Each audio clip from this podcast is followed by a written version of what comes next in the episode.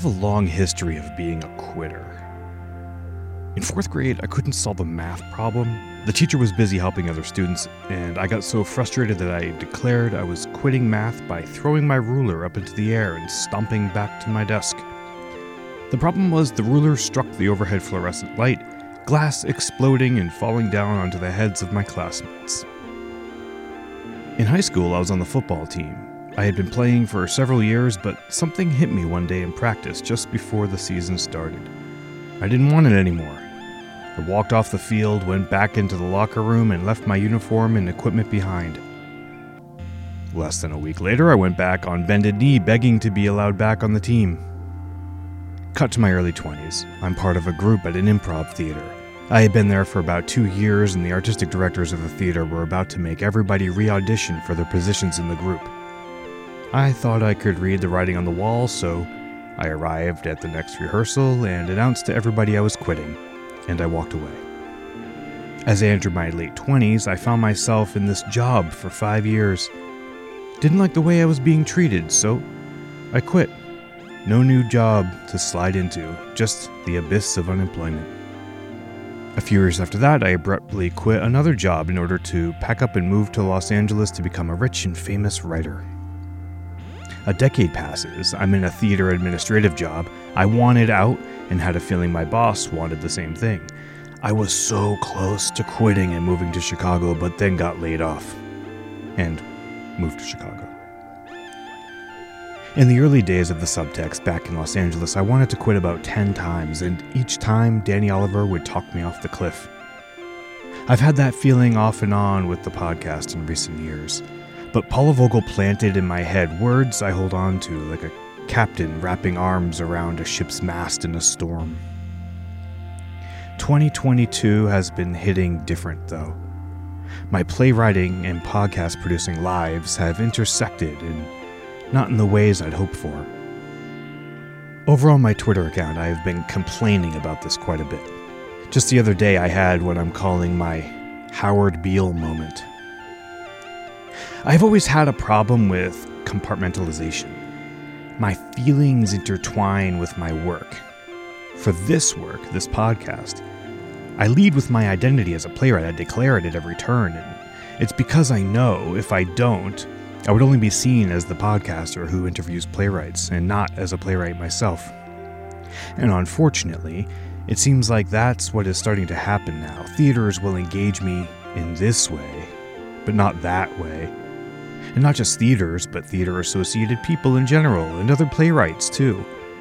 I've started to realize many folks see me as an opportunity to advance their goals, and not as an artist myself in search of opportunity. Yet I'm out here waving my playwright flag. And it all got very hard to swallow lately. Howard Beale lost his shit and went on a long monologue declaring he's mad as hell, and. And this was going to be my I can't take it anymore moment. I thought back on all those moments from my past. All of them were emotional reactions.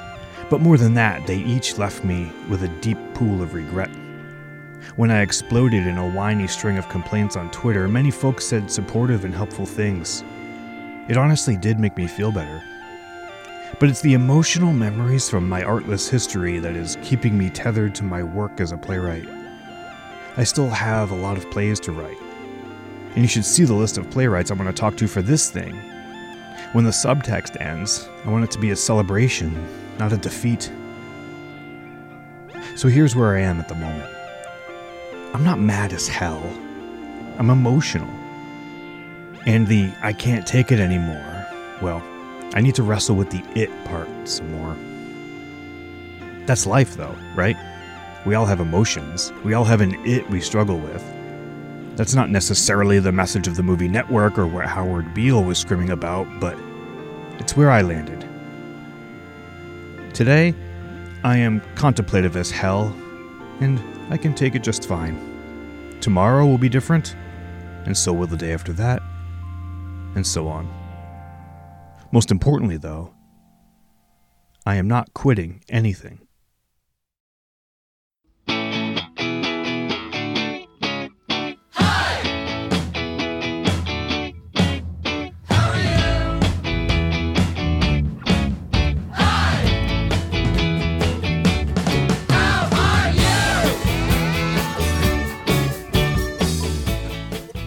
Hello, everybody. This is the Subtext Podcast. I am Brian James Polak.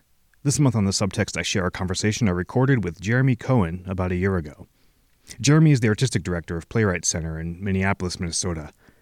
The reason for this long delay is because my original idea was to somehow combine the Heather Raffo episode we released a couple weeks ago with my conversation with Jeremy since Heather's episode was taking uh, a very long time to complete, Jeremy's episode just sort of got stuck sitting there patiently waiting.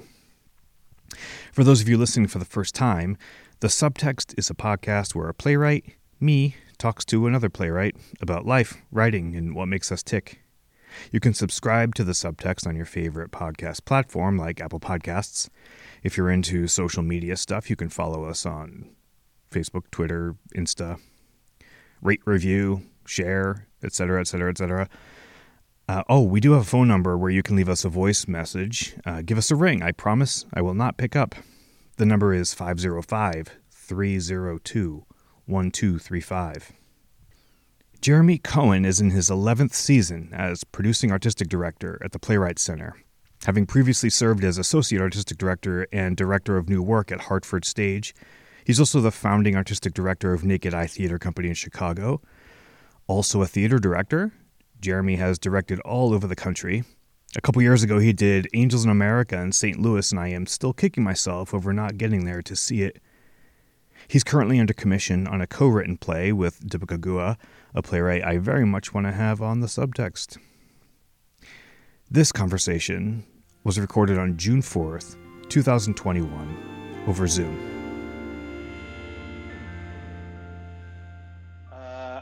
We moved to Minneapolis in uh, the summer of 2010. And so uh, this is my 11th, I'm just finishing my 11th year in Minneapolis, Minnesota. What, was the was the move because you got the job at Playwright Center? Yeah, I was at um, uh, Hartford Stage as the associate artistic director for about eight years, and my brilliant, brilliant predecessor, Pete Carl, uh, and I had been talking about sort of what the next steps might be for the organization, and they were in the middle of a search, and I kind of uh, was wondering about a move for myself, not fully outside of producing theater, but finding a way to be um, more part of a direct artist community, an artist support kind of service community, and you know, I think the position is as Carl really laid it out in so many ways. And then, you know, as we sort of launched HowlRound and, and all the other stuff that happened that year, um, you know, a, a, lot of it was about how we could play a bigger role in the field in some way and about trying to figure out how to take care of the field. Todd uh, London had written Outrageous Fortune, which was, you know, having all those ripple conversations coming out. So, um, yeah, I just got really excited about the idea of sitting in a different place in the field and being in relation to new work, sure, but really being in relation to playwrights as artists and as artist leaders. Um, and playwrights in a really, I think, see, the, the proposition was could this organization really become a place, an artist centered organization um, that could really center art making and advocacy and activism kind of at its core? Um, and that's kind of who I am. What was the, what was the organization's focus prior to that? Um, I think the even prior to Carl, the um, you know the first. So we're 49 years old now, um, and I would say the first. I'm making it up 20 years or so was really about its its own formation. It just kind of kept forming and reforming in a way. Um, at the core of it was always about writers coming together in support of one another, uh, hearing each other's work, responding to each other's work, um, and the other piece that I think that's kind of specific to Playwright Center is that in its very early days, uh, then Cindy Gehrig, who was then the head of the Jerome Foundation, um, had a conversation with Playwright Center leadership to say, what if we started offering fellowships out of, out of the Jerome Foundation? And if the Playwright Center was the first to um, you know do that with us. And so very early on in the in the history these fellowships these paid fellowships started. I mean they were a thousand bucks you know in, in the first days. Um, but they were also both enabling you know all the amazing writers you know who have come through the center the the barbara fields and the jeff hatchers and the um, you know, all Lee Blessings and, you know, all these amazing people, Carlyle Brown, et cetera. But there are also, you know, people like August Wilson who were really poets at the time here, um, having a home like at Penumbra, the incredible Penumbra Theater here, and needing and and thinking about what would that language mean to move from uh, from poetry into into, into drama and um, uh, so so those fellowships really became a, a critical part of who we were um, I think in the second half of our of our history, um, leaders like Carl were really trying to reckon with um, how do we move from solely being a local, more of a locally based organization, right? We don't think in New York. If something's in New York, the local is like, well, it's not local or regional, it's New York. Um, and that's really where most of those great centers, in particular New Dramatists, was who had started about 20 years before the center so I think it, it's always, even the other day, someone was saying the Minnesota Playwright Center. And I'm like, oh, I love that it's in Minnesota. I would not have it any other way. Thank God. Here's all the great, brilliant things about it. But I would say that um, over the last 20 years, there's been a real movement towards how can we play an even bigger role, not only to support playwrights who are Minnesota based, but also to think about playwrights in the bigger uh, national and international ecosystem. And then I think my time is probably focused a lot on taking the great work that Carl started to really, and, and, others, to really think about how we connect with the larger field. What is the role of playwrights and playwriting in relation to the producing theater uh, or pre- presenting theater field, academic fields, et cetera? I'm interested to hear more about that, but I think I want to I want to connect to that later. So, where did you grow up in Connecticut, like, or did, where did you grow up originally? Yeah, um, I grew up in Amherst, Massachusetts. So I'm a hippie activist in the blood. Um, my first memory of, you know, um, babysitters are people like Len Berkman and Zach Berkman, and going with my babysitters on Dykes on Bikes marches through town. That was my that was babysitting. You know, that was that was how I grew up. Um, very much running with scissors is very much about you know, Augusten growing up in Amherst, Northampton, Hadley in, in the 70s and 80s. Um, and I'm, I, it is fundamentally a deep part of who I am today, getting back to that sort of activist activism part. Um, it's been hard for me. I, I didn't, I don't, I don't have anyone in the arts in my background. I come from a very um, kind of broken home, working class background. And so it wasn't like a, I'm going to do theater when I grow up. It wasn't a, I, I went to theaters. I went to, you know, that, that was not my, my path at all. It was really um, that I thought I was going to be doing a lot of social services work. That's really where I imagined my life being in some way. Um, yeah. What, what sort of connected you to social service work when you were, when you were young? Um, I mean, the calling piece of it is like that part that's like, I just want to help people. I just want to be useful in this world. Um, and I think that idea of service, like, I couldn't have identified it as a young person in that way, but um, that you are part, that you are a citizen of the world was something that, um, for better or worse, really became like just like what I wrapped the blanket around for myself hmm. in the different things I would pursue. I grew up like 50 miles north, maybe less than 50 miles north of Amherst in, in Keene, New Hampshire. Oh. And where, so in my growing up, there was a, there seemed to be like three groups of people and, and everybody in high school had to fit into one of these groups. it just sort of, I mean, maybe not literally, but it really seemed that way. And it was like people played sports, people uh, or people did chorus and theater and and played in- musical instruments, and then there were stoners. Uh-huh. And it felt like these were the buckets, and there's like intersections and, and crossing over, but uh, I'm wondering if you know we didn't grow up that far from each other, and we're we're in New England where it's different, but not too different. I'm wondering what it was like for you. Yeah. Um, ooh.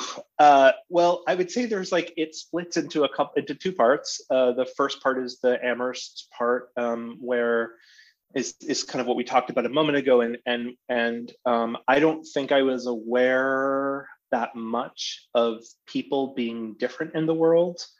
Um, I was aware that sometimes I'd go on play dates or whatever, play with friends, and I'd be like, "Oh, they have two parents. That's so weird," or you know, whatever. Just very different. Um, my family was very different, and my upbringing was very different. Um, and I raised my younger brother a lot growing up, um, but not in a who I was in the world. Other than I also knew, not knowing, you know, sort of in the 70s and 80s as a kid, really like what queerness was. I just knew that there was something that I was different than other kids in some kind of way. And there were some really important people in Amherst, which is now a very complicated and perhaps a story that I don't know gets to go on this about um, ways in which some important people came into my life in a really incredible time and made a big difference um, in helping me think about that. Of which I will I will minimally lift up um, Dr. Camille Cosby as someone who she was the smartest, most brilliant, amazing person I knew, and I just knew I wanted to be like her. Um, so that I would say was like that was like my first childhood hero in a mm-hmm. way. Mm-hmm. Um, not uncomplicated. And um, and then I would say, um, and then we moved to Connecticut for like junior high school and high school, and it was radically different. And partially that was because I was like sick for a year, and I remember like a child therapist or adolescent therapist saying to like um, my mom at some point, honestly, a big part of what I can sense right now is that you seem to have moved him away to a place where there's only white people and he's really sick about it. He really doesn't know what to do. He doesn't know how to relate to them and that's strange because your kid is white. But um, i just identify that to say that being in a place of homogeny whether it was about clickiness in, in high school or what group i was in i i perhaps my lens into theater was always like performing a version of yourself and i feel like i talked to a lot of other queer kids trans kids i feel like i talked to other um, kids in general who always will just talk about how do you, you know, the, the performance of self and how long that happened and what that meant, and then how did that play out in your future life. So, so that's that's where there was, and then I, I, I had moved out of my house early on in, in, in, in high school and stuff, and then I and then I got into college, and that was out in Ohio at Oberlin College, um, where it was just great. It was amazing. At what point did you start to connect with an artistic self? Um, definitely in high school. Um, uh, uh um, I did theater a lot in high school um, because I could, and because I every sport I tried I was terrible at, and it wasn't like I want to do theater when I grow up. It was really like uh, whatever making. I, I like making magical gifts. That's why I make theater. I like making magical gifts that connect with people in real time. That's kind of my jam. And I could make lots of magical gifts that totally made people laugh, they made people sob. They were difficult conversations to talk about. I was doing a lot of writing then and stuff, and um, and I was directing already then. And I just was like, let's go, let's do this. That's the world I want to live in. And I would say there were two artists in particular um, at the end of high school who really led that path for me. Again, who weren't theater artists, but both uh, Robert Mapplethorpe and Andre Serrano um, because the whole NEA thing was sort of happening at the time. And uh, the Mapplethorpe exhibit was at the Wadsworth Atheneum in Hartford. And we used to go after school, me and some friends, and it's like my first, so my first run-ins with the law. Sure, let's go with it. it was my first run-ins with the law, where you know cops would come and we would protest the protesters, and I would try to like make out with boys, even though I was pretending to be straight, just so that the protesters would get upset, and then the cops would get pissed off, and I'd want to start a fight, and I was like, you know, fuck yeah, yeah, dad, yeah, let's go. You know, like love is free, you know, all of the things. And as I was coming into my own queerness, it was, you know, the height of the AIDS crisis. And um, I felt in my skin when I could think about those ideas that felt so charged and full to me around around how art was made and who artists were and how that connected to the art of theater making, which was just the way that made sense for me, live performance. Um, and so the so as soon as I went to college, really quickly, those things kind of hyper existed together. I couldn't figure out how to uh, separate them or live just in just in theater or just in kind of um, activism or social work. Um, and I did both a lot in college. You mentioned when you were uh, in high school, you you were doing some writing. What what what form did your writing take? Oh my God, bad is the form the writing took, friend. Bad, uh, really drama queeny. And um, I just needed, I, God, I just need, honestly, I just needed a place to be able to put the first 16, 17 years of some pretty traumatic shit. I just needed a place to put it. And I, and I, and I wanted it seen and I, I wanted people accountable for the stuff that had happened, honestly, in real terms. I'd love to tell you that it came out of artistic expression and it wasn't all directly autobiographical, but it definitely was um, if you think about a movement like the ACT UP movement, which sort of says, I'm not going quietly, right? We're going to have these live funerals in public spaces, all the ways that that sort of laid out. Um, that for me, that I, the idea of um, documentation or um, articulation or like naming that a thing is true and happening instead of like a president who's wiping it away and saying like those people are dying then we're not going to do anything about it but those people are dirty so they don't count. For me it was that theater became a way of that kind of testimony of, of documentation. Um, so that felt really important to me. I think that's how i plugged those things in. How did how did how did it become theater? Like like was there a was there a person or or a teacher or a moment where it was like, oh, maybe theater is the avenue where I can do these things?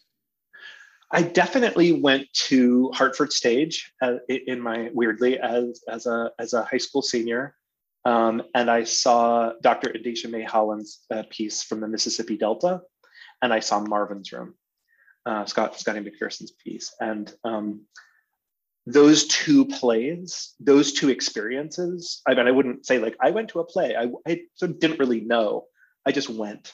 And they, especially from the Mississippi Delta, was like my whole, and I was standing in the back for both of them because I couldn't afford tickets.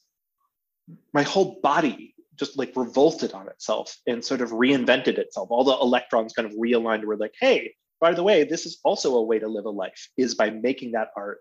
And I had a hunger and a ferociousness for doing what those artists were doing in terms of how they told story in live space. And I mentioned that because to say that I got to come back as an adult and make a number of plays and productions over the years there, there was never a day in rehearsal or tech or previews or watching the run. I my I would always watch it from the back of the house. I watched it like the kid because I sort of wanted to make it for that next generation of people who might not make theater for a living. I don't really care if you make theater or if you love theater, but that something awakens in you and that tells you you're not alone. And that is like a weird magic gift that you and I know theater can create. Um, and when I see pieces by Aleshea Harris, or I see pieces by Harris and David Rivers, or I see pieces by any of the, of course, the, the writers that I love, Luis Alfaro and you know Naomi Wallace, I mean Timberlake, all of these people is just Caryl Churchill. My whole world blew open um, because I thought, oh, that's actually that's the activism that feels most exciting to me to do right now. You know. Do you remember after seeing those plays and feel, being inspired and feeling like this is a path I can go down, this is this is a thing I can do. Did you start to consume? I mean, you just you just mentioned you know Naomi Wallace and many amazing playwrights. Did you are these the writers you started to consume after that to sort of like figure yourself out or find your voice in the theater? Yeah, for sure. I mean, I, I again, I, I with with great fortune did I get to through many different means get to Oberlin and study. And like my sophomore I went away my junior year which I'll mention but like my sophomore year was like I directed Baltimore Waltz and I just created like a junior thesis my sophomore year. Um, and it was it was like Paula I talk about it with Paula all the time I mean I, I can tell you who was in it. I can tell you the moves. I can repeat lines you know what I mean like of of that. And she's um it just opened something in me again. And so they always felt like doors opening in terms of um, who and how I was connecting. Naomi was absolutely the same. And in college, a lot was Timberlake Wertenbaker was also very much the same in terms of um, Our Country's Good and in terms of other pieces she was rec- rec- you know wrestling with in terms of myth pieces, Greek pieces. Um, and and then I, uh, my when I was back my senior year, I directed um, I directed Our Country's Good, and I directed uh, Martin Sherman's Bent um, with some great pals um, in a found space, like with like wire and hand lights that we found, and Um, so it was like a teaching and a reteaching and a retraining.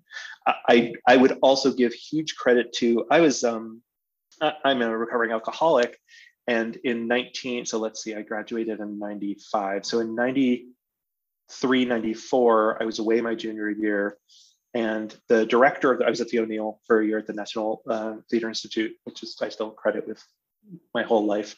Um, but the director at the time, it's now the amazing Rachel Jett. The, the director at the time um, was a British gentleman named Richard Digby Day, and he still teaches there on occasion. Um, he is credited with directing more Shaw than any living director in England, and um, he is the opposite human of me, and taught me a lot of what I know.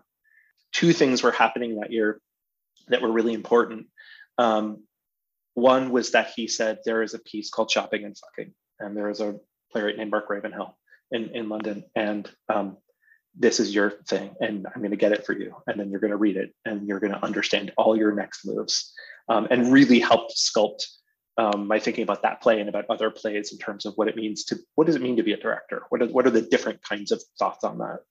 Um, and the other piece of it was that he threatened to kick me out of NTI because I, I had been, I was, I was in the height of my alcoholism, and uh, as a junior in college there, and um, uh, he basically sat me down and he said, you know, look, this artist thing is is no joke, and neither is alcoholism, and you are a big fucking drunk.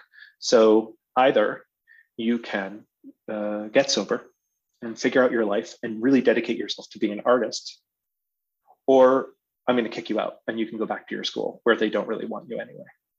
So it's up to you. And um, that then I went to my first AA meeting and, you know, and that was 1994. So, and I guess it's 2021. So, so, so it worked like that like that one no i don't mean like i don't mean it as a joke i just mean like i know sometimes it can be a process for somebody and uh, particularly a young person who you know young people tend to be a little bit more stubborn right and so yeah. it clicked it clicked for you it did for me. Yeah, it just made sense. It sort of made sense. Being an alcoholic, the clarity for myself about that made sense. Like the artist part, like the activist part, the queer part. I was like, oh, I get it. This doesn't have to be a good thing or a bad thing. That's not my job to judge this. This is actually just like, what if I go with this thing is true? And then what happens? And then my whole life opened up. And I was like, oh, look at all the not terrible let's start with not terrible things i'm doing let's just go with like the possibility of good um, and and it was really scary. I mean i have you know friends of both yours and mine who are in recovery. We'll talk about this a lot. Many people who i've kind of over the years have helped support through that initial process in, in the theater field. And um, we talk about it a lot which is like how do you be in a as if you're a director how do you be in a rehearsal room sober? If you're an actor like if you can't get high before you go like all the things that we as a writer you know oh i drink my bourbon i have my the writer's whiskey kit whatever all of the things all the fetishizing around it. Um, i it was there was a lot of mourning. I mean, there was a lot of grieving about being about getting. I got sober the day after my 21st birthday, and that I had one legal night of drinking, which was just like, um, and it was like, cool. So you can have this shit, or you can care about that. and I decided to go with the good people of southeastern Connecticut. My first AA meeting was at an, at the Groton Naval Base, and um, and and so saying that I was an alcoholic for the first time felt a lot like kind of having the the continuation of coming out to myself as an artist, um, to to feel that that was a thing of value and worth that I should spend some energy on, so that the other parts of my life could make sense. And when I was able to do that as an artist, I was like, oh, I get how to be a dad. And then when I was able to do that as a dad, I got how to do that as a boss. And I do that as a boss, I get how to figure out how to do that as a whatever, you know. So I think that was where those bricks started. I would hate to in any way credit early like success about it at 21 years old. That wasn't true. I fought it, but I did do it. And that's been meaningful to me as this idea of service, coming back to this idea of service that we were saying earlier, that's been really meaningful to me, um, especially around mental health in the, in the art sector, in the theater field. Um, I'm more out about about being in recovery than than understandably other people are sometimes, and many other people are. More and more people are, um, as we recognize mental health as a real thing, not a sort of a, a stigma. And uh, and for me, that's been huge because it's not about directing a play sometimes. Sometimes it's about taking a phone call from someone who's really fucking scared to just say, I don't know how to stop. I really need help. I don't know what to do. And I'm afraid if I tell anyone, I'm going to get fired. Um, and me having to say, I know, honey, but they already know because you're a mess. So let's go. Let's do this. Let's go to the next mm-hmm. step. You know, mm-hmm. here we all are. We'll figure it out. So yeah, it's been an interesting. All of those things are they're interesting concentric circles for me in a way. Why do you think you became a director? What was it about that when you first started? You said when you first started out, you are already, you were in high school. You were already directing things. I'm wondering. So many people, like I talked to playwrights primarily on this, and uh, I would say the vast majority of them started off as actors, didn't really feel it, started to write, and then the writing just sort of took off from there. Yeah, I mean, I was acting all the way until my uh, senior year of college, um, in addition to directing. And acting was the thing that felt like it was the excuse so that I could, because you're supposed to. And um, but what did I love about directing? Directing, I, in some ways, like there's like deep answers and there's also like nerd answers and the nerd answers are like oh my god i love actors i love being in auditions i love giving direction and seeing if how people take it on their terms i love people being in rehearsal hall with actors where i'm challenging them to like find something in a way that they didn't think they could do because it felt too hard or um, like i love that i also love design I love design. I love being in tech. Ask any of the designers I've worked with for 25 years, and they will be like, oh, this guy, he loves tech so much.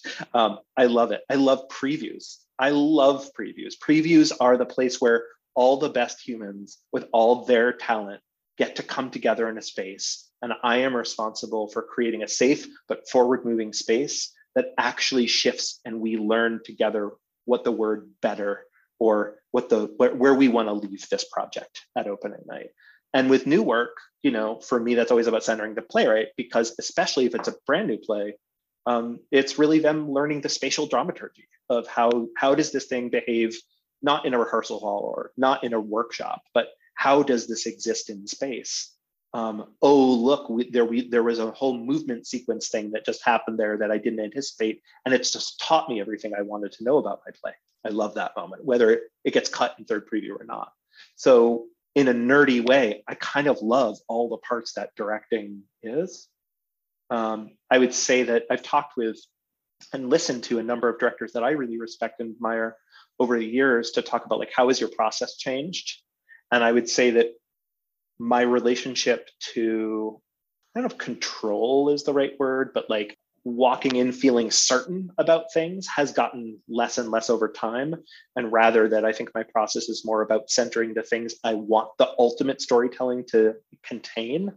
And that my work is to like bring the right people in the room and to guide them through the process towards those things and also listen and learn a lot more rather than, but in my mind, it was always stage right, four feet that way. Or in my mind, this scene always happened in with a lot of face light, you know, or whatever that thing is. Um, do you think? Yeah. Do you think uh, in the early days, in the beginning, that that sense of control is what motivated you to seek out a role like a director? You know, you mentioned you mentioned um, your upbringing. You know, being um, I don't want to I don't want to put words in your mouth. Uh, troubled or chaotic, yeah. you know, yeah uh, you alluded to these things, and I'm wondering if that motivated in you um, a yearning for control that you could get by taking on the role of director. Yeah, I feel like that's the non-nerdy version. That's the that's the right. That's right. Yeah, hundred percent. I, I would agree. It's the it is right. We look for control or we feel out of control in our lives, but and and probably in a I should talk to my therapist about it after this conversation because it's just occurring to me kind of way like I want to make a magical universe that isn't the one I live in. So I'll make this where people struggle and then everything turns out okay enough in the end, kind of thing. Or how does humanity struggle and figure itself out? I think a lot of those questions for me were um, wanting to participate in an active understanding of how life worked because I grew up in a way that didn't. I I mean, uh, also not to credit anything in like a whatever kind of way. Like I think growing up scrappy, um, I feel like looking back, there is a kind of when I talk about hunger or confidence or cockiness at times for sure, especially when I was younger.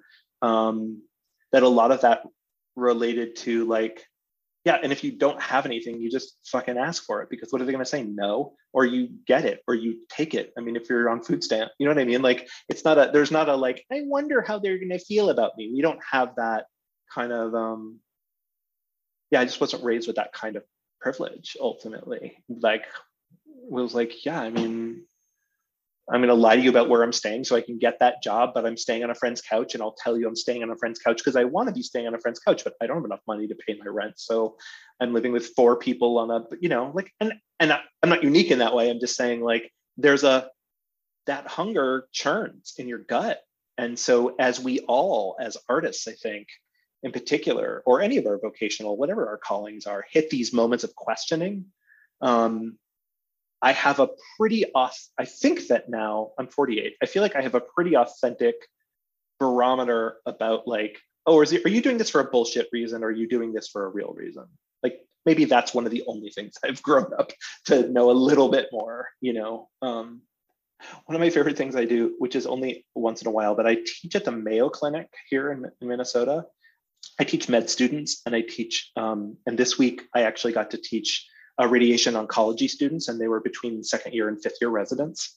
And the work, uh, Dr. Joanna Ryan is, is the head of, is one of the heads, uh, Dan Flavin is one of the other heads of this, of this whole humanities center there at Mayo. That's brilliant. But one of the things that I can then reckon with when I'm working with RadOnc students who are like literally coming from, you know, cancer diagnosis room to like in a room with me to talk about like storytelling and narrative and empathy and connection is um, these questions kind of that are somewhat about narrative, but they're also how do you sustain? Um, and that that's not a like once you've answered it, you figure it out, right? I, I can imagine you've had moments in your life, knowing you for a long time and your life, that there have been moments where you're like, do I keep doing this thing? Mm. Or do I do it here? Or I just thought that was supposed to be, people kept telling me that's what like that ladder climb looked like. So I was supposed to want to do that, but I don't feel joy. I'm miserable right now. Or, holy crap, that thing makes me feel way better than I thought it was. And I can talk passionately about that thing. Why don't I just go follow that for a while? And how does that play out as a writer, you know, um, or, or, or a theater maker um, is really exciting to me. How I'm curious to talk about the the the teaching uh, at the clinic. What's the pitch for the practical application of learning the storytelling narrative to these students? Um, the the pitch is I'm going to you are being asked and I would say, you know, teaching during COVID to med students is like, you know, I mean, you're there, right? Like you're not, they're they're like, I'm gonna leave your classroom or whatever we're in, Zoom room, and we're gonna and we're going into it. We are choosing mm. to go right into it right now. No vaccinations, everyone dying, like here we go. And these kids are like in their 20s, you know, and kids, they're in their 20s they're doctors they're 10 times smarter than me in any case. And but but they're but they're kind of like at the edge of a cliff. And they're like i'm choosing to jump with a with a good safety net but like a kind of uncertainty safety net in kind of 2020 21 the pitch for me is you are being asked to do the impossible. So somehow in your spirit as an artist how you practice medicine you are being asked to show up for yourself and other people on a daily basis in sometimes impo- what can feel like impossible ways and sometimes you're going to feel like you are subsidizing your your medical practice, your practice, your practitioner, um, in ways that are not acceptable to you anymore, and and are too far. And sometimes you're going to push yourself to be in the scariest moments you've been in, or the most exciting discovery moments you've been in. And what I want to do is talk about the art of writing a piece of theater. And now I'm going to have you write a piece of theater in the next 45 minutes and then you're going to share it with your medical colleagues about this piece of theater you wrote. And I do a bake off. I do a Paula Paula Vogel bake off with them with these med students, and I give them some ingredients, and we go. And like they are sobbing and they're hugged in their oh my god and they're like i have to go off screen I, I haven't had a oh my god i now i know why i'm a doctor you know like all those kind of moments and i'm like yeah i don't know anything about medicine what I know is it's really important to us that you figure out your artistic practice as a medical practitioner. So I want to help remind you that who you are, your lived experience, what you bring to the table is valuable. Like there's real clear praxis things you need to learn in an objective way because it's science and medicine. But like who Brian is as a medical practitioner is different than who Jeremy is as a medical practitioner because of who we are and how we come to the table. Where where is that useful? How do you live into that and figure out who you want to be? Because we need because that idea of sustainability is kind of learning that more and more for me over time.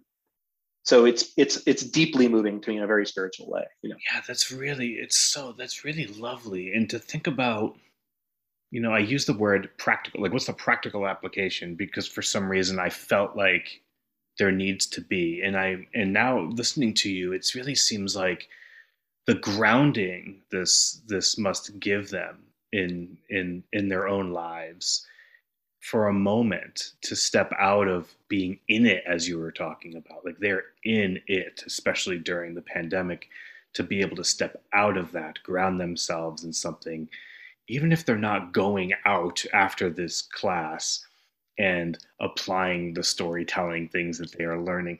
Like they are so they must they must really be getting something like deeply important to them internally right? Just to their own humanity as they then go back into life. One of my students this week is a third year radiation oncology student, and she's interested in pediatric oncology. And we were in the middle of this exercise, and she wrote this piece about, I mean, in, in like 20 minutes, just coming out of a pediatric rad onc like learning, like out in the hospital hall, came in, took her mask off, like we were learning, and she wrote a piece about medical practitioners and suicide and about a close friend of hers who took her own life. And, you know, she's a third year, there's fifth year, fourth years, other third years, at least that bigger group of people had been in, in practice with her for this whole time. And of course, didn't know this information. And I will just say that a couple people wrote, as they tend to do, after emailed me just to say, I'm just like, you know, class is over. If you need anything to process, I'm here. Let me know. and um, and a couple people wrote and were like, just just how that shifted my belief about the relationship between science and medicine and emotional self care and kind of um, notions about like competition and expectation and how those things work together totally got blown open in that class. That class was 55 minutes long, and including the plays they wrote and shared. it was crazy.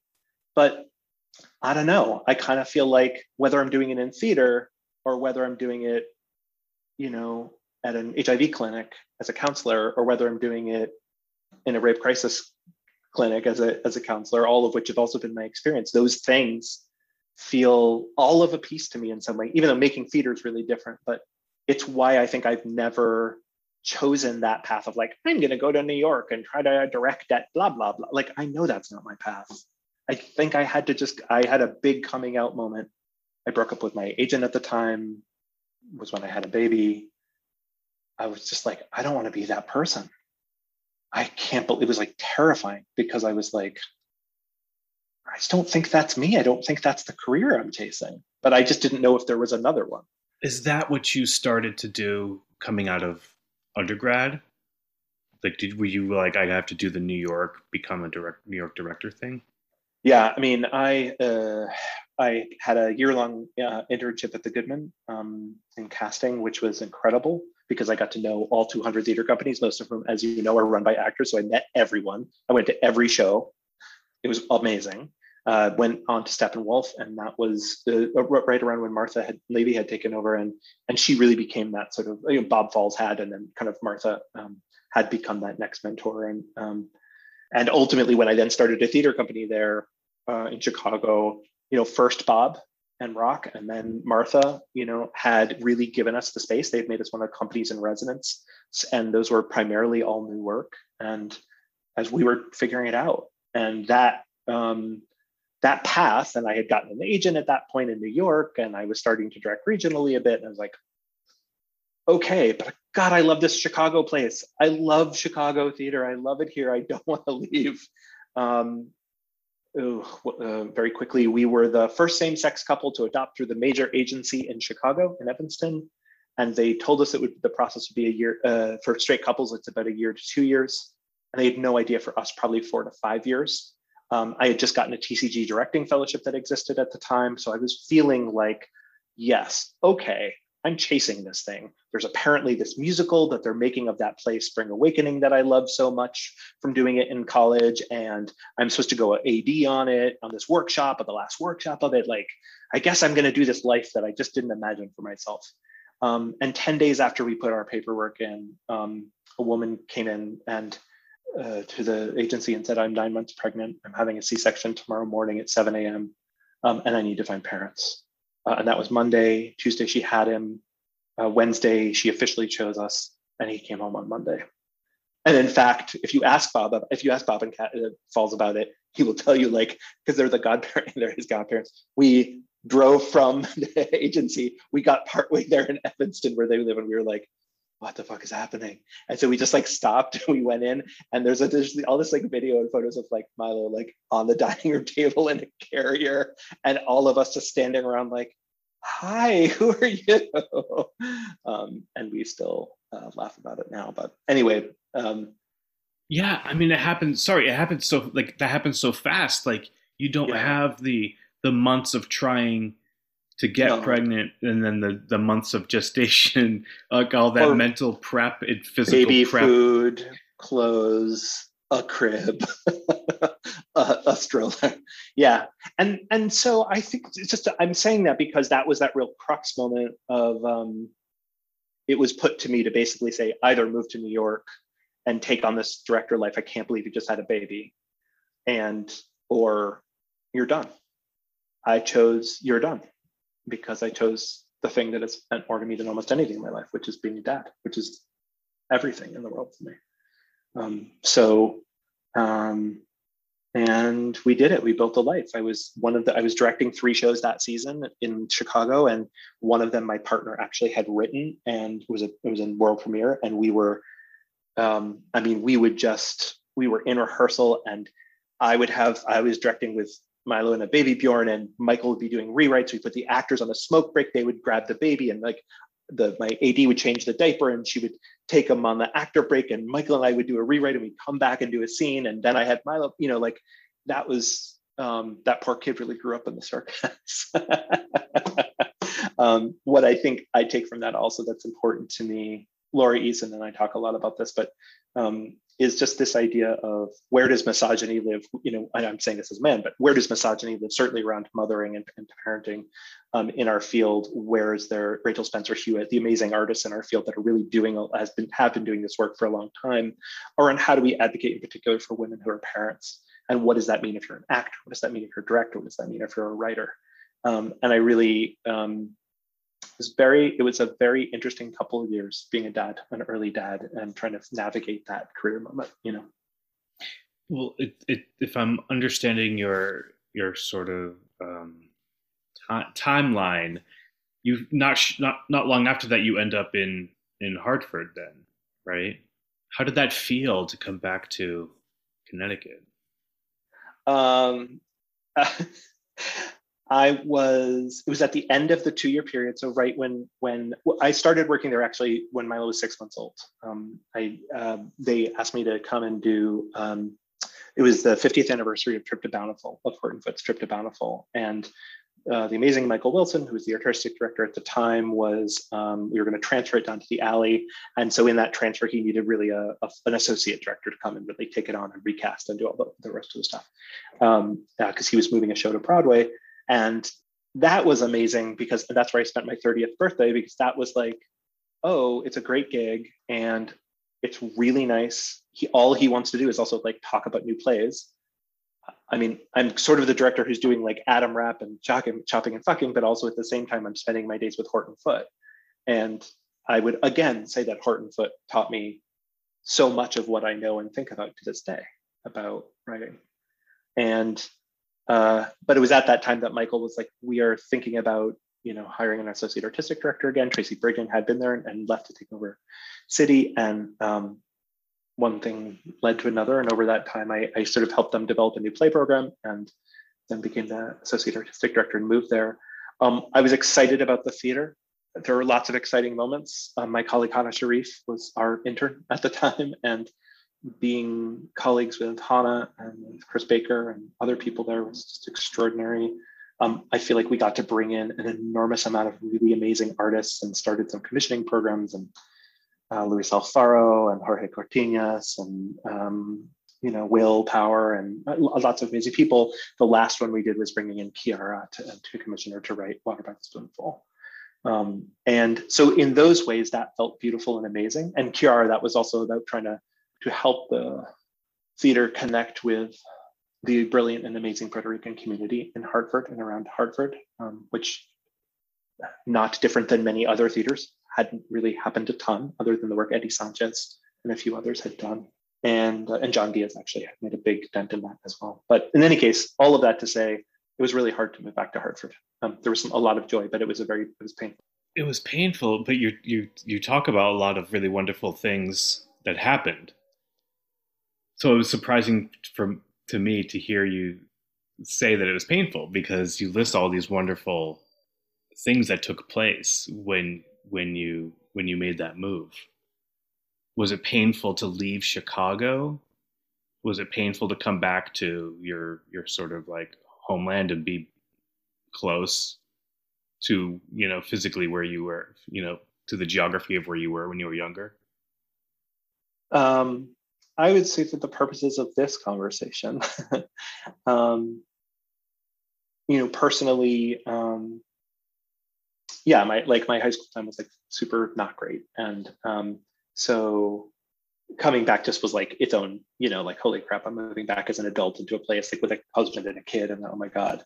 I think um, again, I don't single out Hartford in this way, but um, and I imagine many people have had versions of this experience, but the things I think I thought the, the, the concerns or fears I, I had about moving to Hartford, um, but really wrote off as like, right, but we all have like hard childhood. Like we all like being a teenager sucks, like whatever, you know, like it's hard. So I, am sure I exaggerated a lot of that. Uh, once again, for me personally, the relationship between class and race um, and some stuff that happened while I was there was was very and queerness and and all of it was just it was very um, I found it really painful personally to, to it felt not not like the right place for me. Um, so um, so so it's really interesting living in in the Twin Cities, especially in the last few years, um, because as some of the questions continue to come up, obviously here in Minneapolis, like I, I don't have to talk to you about what it means that I'm talking to you seven blocks from George Floyd Square that's being dismantled in the last 24 hours to a certain extent. Um, I both feel kind of horrified and 100% like I'm in the right place. Like I, that's not a thing I want to dodge. I'm not interested in I don't want to go to the suburbs. I want to be here. I want to be where I am. And how does that relate to the work I'm doing, whether it's at the Playwrights' Center or as a dad, as a whatever, you know, as a citizen. I see you as somebody who, and now talking to you today and having this conversation with you, it all makes sense because you are, you are. Um, a director, you're a dad, you're uh, socially conscious, you're an activist, right? You're a, you're an advocate, and there are very few jobs, especially in the American theater, where all of those things coalesce into a single position, and that seems like the position that you hold running the Playwrights' Center. Did all of that happen? Like, uh, do you know? Do you understand what I'm asking? Like, did you? Did I walk into a thing that existed because the Playwrights' Center said this is what that position is about? We need someone who can do that, or we, did I create? We need a unicorn. I think the opportunity for a unicorn was there, and I think the unicorn before me it was a pretty amazing unicorn in in P. Carl, and I think what Carl led and proposed was pretty awesome in a lot of ways. Um, so I felt comfortable being bold in ideas um, pretty quickly um, because I think he had really created a path of like confidence and and also he'd suffered some slings and arrows for sure. Um, and many of them I think are unfair. Um, most of them I think are unfair. Um, uh, and and I think that revolved around misogyny, and I think that revolved around sort of gender discrimination and phobia and all of the rest of it. But in, in any case, the path for a unicorn was there. The path for a bold thing was there. Um, part of being a different animal is, you know, trying to behave like a platypus when you're a dolphin is like not really useful because you just like breathe differently and you do different things and you eat different things and you want different things and you know and there is a tension i think for the organization and i would I would own and hold that tension with you even today between the fact that because it's such a nationally and internationally facing organization now um, at the core of it, though, our job is to show up for playwrights and theater makers and how and their process and their heart and their emotions and their sustainability and their whatever. Um, and so there is a tension between like the the sort of very public facing visibility piece of the equation and also the very like artist centered, quiet, smaller, um, private piece of it. And I think protecting both of those is really critical. I don't think we can quote unquote kind of grow more publicly without also deeply investing at least as much energy and effort into how we take care of people. I think part of that switch was that I had, I mean, I, would love to, I'd love to say an inspirational thing. None of this really is, but I would say that um, through some cynicism of mine, of which there is much about the theater field, I found that there were a lot of assumptions and defaults that didn't make sense to me. And I'm a pretty blockheaded person. So when something doesn't make sense to me, I have to take a second and figure it out. Otherwise, I'm not really getting it. And and some of those were around like, are we fetishizing new play development? And are many things being called new play development that have nothing to do with new or plays or development or playwrights or any of that? So it's like it's that program you do about plays you wish you could program, but you can't program them on your main stage, so you put them in a festival. Or it's the relationship I want to build with a playwright, but um, I'll call it a workshop, but it's four hours long and I've invited producers and there needs to be a reading at the end of it. So don't change a word. Um, and the ranges of what those things are. You know, oftentimes they're used as like engagement opportunities. Oh, we want to meet a new audience, and that somehow like what a playwright does to make a play, and a building a new marketing uh, uh effort audience. You know, like is the same thing. Like, oh, they're not always the same thing. So for me, I think I came to Playwrights' Center trying to figure out if I could just center the humans, if we were an artist service organization rather than a sort of art service organization, and everything funneled from that idea, what would that mean? And I wasn't the first to think of it, and I wasn't certainly the first at the Playwrights' Center to enact that. But I, for me, in my own thinking, I'm sort of just naming contextually, that was a that clarification became really critical because now pretty much everything we do is like, cool, was that serving their entire humanity? We talk about at Playwrights' Center a lot sustain, develop, connect. These are sort of the three areas, generally speaking, that we work with playwrights in their lives. And so development is a piece of that puzzle for sure. We make about 70 plays a year, but it's not the only piece of it. And it's not always the most important piece of it.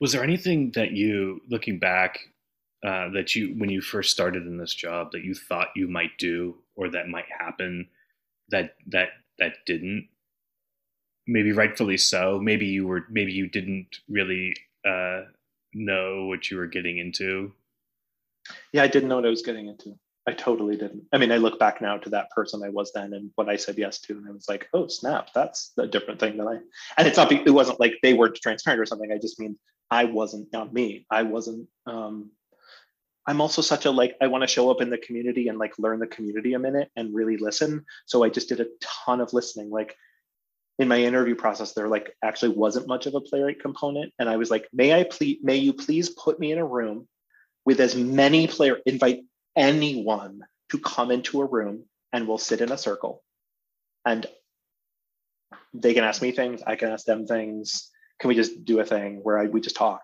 and I knew a lot of them, of course, going into it. And I'd be like, how you doing? What's going on here? And they were like, great, can we talk? And it wasn't really about the Playwrights' Center so much as an organization. It was like, what does it mean for me as a writer in my own existence and humanity right now? And I was really able to, I mean, I can tell you things that were said 11 and a half years ago in that conversation. So that really became kind of the like how I went went into the learning to get to that point, I think. So I don't know what I thought I was going to do that I didn't do, but I can tell you what I didn't think I was going to do that I am doing for sure. um, we have been in the Playwrights' Center building for 42, 43 of our 49 years. And um, it became clear about three or four years ago that for any number of reasons around capacity and and how we were serving artists and like who were writers and like wow the defaults we were still living in in terms of their relationship to space that it was potentially time to look at. We definitely needed to expand space at least, and potentially that one of the ways we would do that would be to move. And so, kind of cut to now, and we are moving out of the Playwrights' Center's home after nearly 45 years, and um, you know, in about a year plus from now. Um, and we have bought a new building, and we're building a new space. There's a whole new Playwrights' Center um, that's coming, and that is incredible. I'm saying that because I never, because, you know, August Wilson wrote four plays in that space. I'm saying that because, you know, August Wilson wrote four plays in that, like, you know, I mean, like, you don't want to leave that, but like Carla, and just think about all of the, because, you know, like Naomi Iizuka, Daniel Alexander Jones, Jomama Jones was born in that space. You know, I'm just like, I can just tell you all the things that are the dreams of, they dreamed me into existence as an artist that, um, and that are the storytellers that are my heroes in that way, you know. Um, and uh, what we center have centered in the process is that we will, at the end of the day, my colleague H. Adam Harris and I, um, who's now at South Coast Rep, um, but it still works a bit at the Playwrights' Center. Um, we have over the past couple of years, but really predominantly in the past year, we will have met with almost 150 playwrights and theater artists to have a deep conversation about the question how do you want the Playwrights' Center space to show up for you? And how do you need it to show up for you? And we've had these deep conversations safety, security, how you make your work, lived experience, beloved community, mental health, like all of this. And so I'm bouncing to this just to say that, like, all of these practices from being on the back of the Dykes on Bikes March, which was my favorite thing every year growing up in the Happy Valley, to being a 48 year old trying to figure out if you were going to decide that space mattered, and of course, we're all questioning what the hell space is now anyway, but you could create a space for artists, for theater makers, for people who are going to generate new work and their collaborators. What would that space be, not just now, but flexibly enough so that we're kind of planning for all the future artists or the person that comes after me, for all of the staff that get replaced, all of the artists who are wanting to make work in different ways with different relationships to the ideas of community around engagement around all of it. So we're trying to completely change because we're not making a space for audiences. And we're not making a space for ticket buyers because we don't sell tickets. We're making a, a home for artists. And it's i'm learning more than i have in my entire life because i have the great great great great fortune of getting to pay artists to say hey can i have a conversation with you about what would be helpful for you I love this. The thing I've been thinking about as you were talking, uh, you mentioned all the amazing plays written in your current space over the past 40 plus years, you know, four August Wilson plays. And, and what I'm thinking about is in 40 years from now, imagine all the work people will be able to look back on in the new space that doesn't exist yet, that was created there, that was born there. Shifting to your uh, artistic artist self is the, do you have any do you have any dream projects you want to you want to make? Oh my god. Not as um, an administrator that you're trying to, to birth through the pwc but your own I have a really cool play that I was co-commissioned to write with my writing partner Deepika Guha, and um, that kind of culminated in its draft kind of right before COVID. So I'm excited to see where that heads in the world. And I think she and I are trying to figure all that out. I'm writing a book. I'm writing an older YA book. Um, and I owe some a draft at the end of this summer, so that is exciting. And um, and it's interesting because I can't figure out. I'm really. I mean, I mean, I'm talking to you in a moment of real, for as as it is for so many of us about questions of practice and what does that look like going forward. And oh my God, I can't tell you what it would be like to be in a theater in tech with designers I love and actors I love and stage managers I love and crew that I love. Calling, I would love to call I would love to be in a cue sequence. Like I can't even tell you. I just I'm totally one of those people that like during COVID listened to those. It wasn't like ASMR, but it was like stage managers on YouTube like calling cue sequences, and I, I would sob. I was like, that for me is so emotional because it's the making of the gift, right? Like all these brilliant people that you get to bring together. That's why I love directing because you get to bring amazing people together and realize their challenge them to realize their amazingness together in a, a, a gift for people that you're giving away. That is just awesome to me. So I miss cue sequences.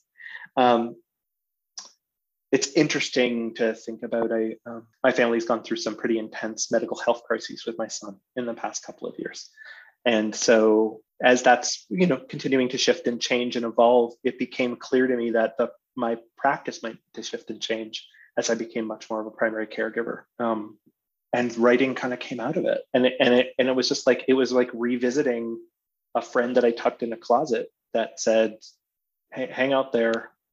I'll either see you sometime or never. Um, and i think obviously my own deep insecurity about the fact that i spend i, I am fortunate enough to have a day job that where i'm surrounded by brilliant art makers theater writers all the time making amazing stuff all the time. So i never um, i don't even know that it's about playwriting but it is it is i am it's been a nice few i've written some things over the last three or four years and it's been a really joyful experience to be a bit more of a generative artist than a responsive artist. Um, it's way scarier. It's way way way way way scarier um, i don't know how writers do it. God help you all.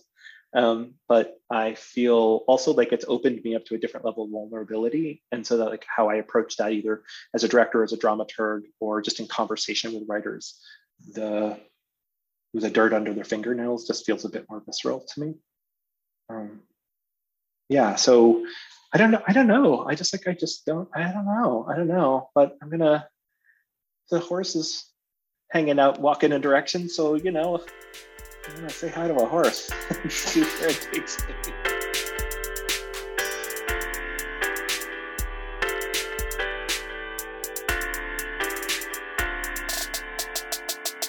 That was the wonderful Jeremy Cohen.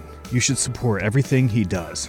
If you're a playwright, look up all the great opportunities the Playwrights' Center offers, both in terms of submission opportunities as well as the awesome playwright support programs they offer and always keep eyes open for Jeremy's directing work. The subtext is brought to you by America Theater Magazine, a program of Theatre Communications Group.